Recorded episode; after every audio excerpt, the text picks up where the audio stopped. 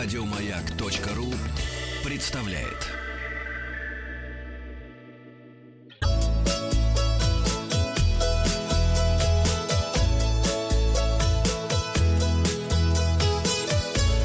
«Роза ветров».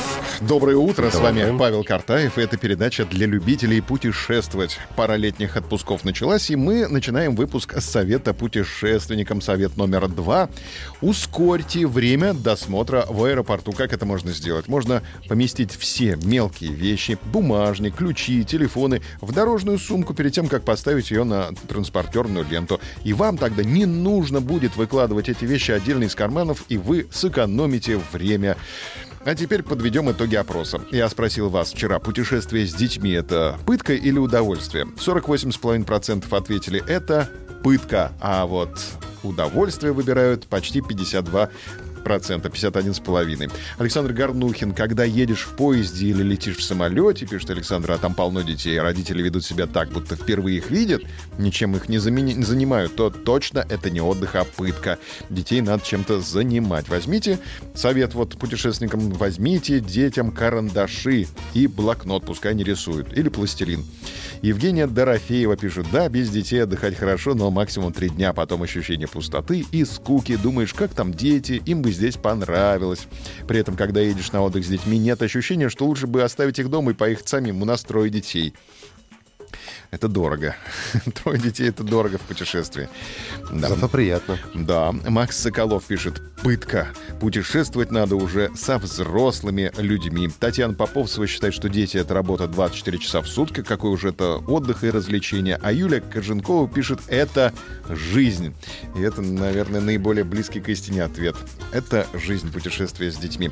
Новости короткой строкой. Турция и Испания названы самыми популярными зарубежными направлениями для отдыха отдыха с детьми. Так что, если вы считаете, что с детьми путешествовать это пытка, не выбирайте Турцию и Испанию, потому что там отдыхают с детьми. Сочи и Анапа стали лучшими семейными курортами.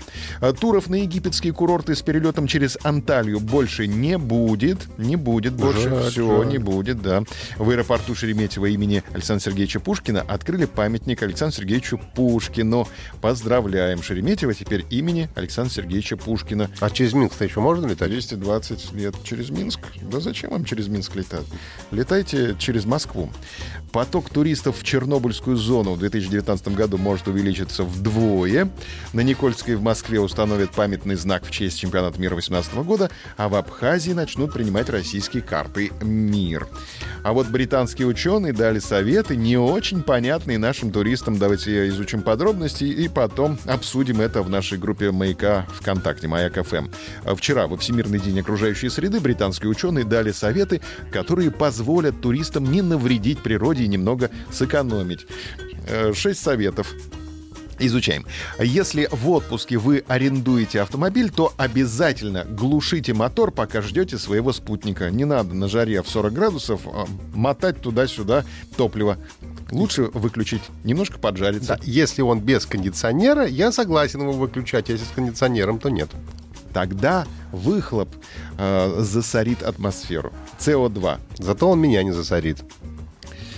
Непонятный совет для российских путешественников номер один. Номер два совет. Если ваш гостиничный номер обслуживается ежедневно и вам легко меняют полотенца, то не спешите бросать их на пол. Повторно используя полотенце, вы можете сэкономить как воду, так и энергию. Это вот понятно? Так, да, я всегда так поступаю. На пол не бросаешь? Не бросаю. Не бросаешь. пользуюсь несколькими полотенцами. Молодец. Да. Хотя зачем? Ведь всегда приятно чистыми полотенцами а я не обтирать такой, свое тело. А я не такой грязный, оно за один день не грязнится еще. Угу. Этот совет понятен российскому путешественнику. Совет номер три. Во время путешествия используйте многоразовую бутылку для воды, а не покупайте каждый раз новую. Это не только поможет уменьшить количество пластиковых отходов, но и сэкономит немного денег.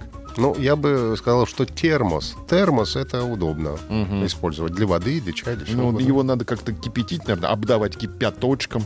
А вот термос, термос ну, один да. раз промыл, и все. Все время губищами трогаешь, а на губы там неизвестно что. О, тебе меня нормальные губищи не надо. А, да не такой грязный российский путешественник. Не такой, да. Да, тебе можно.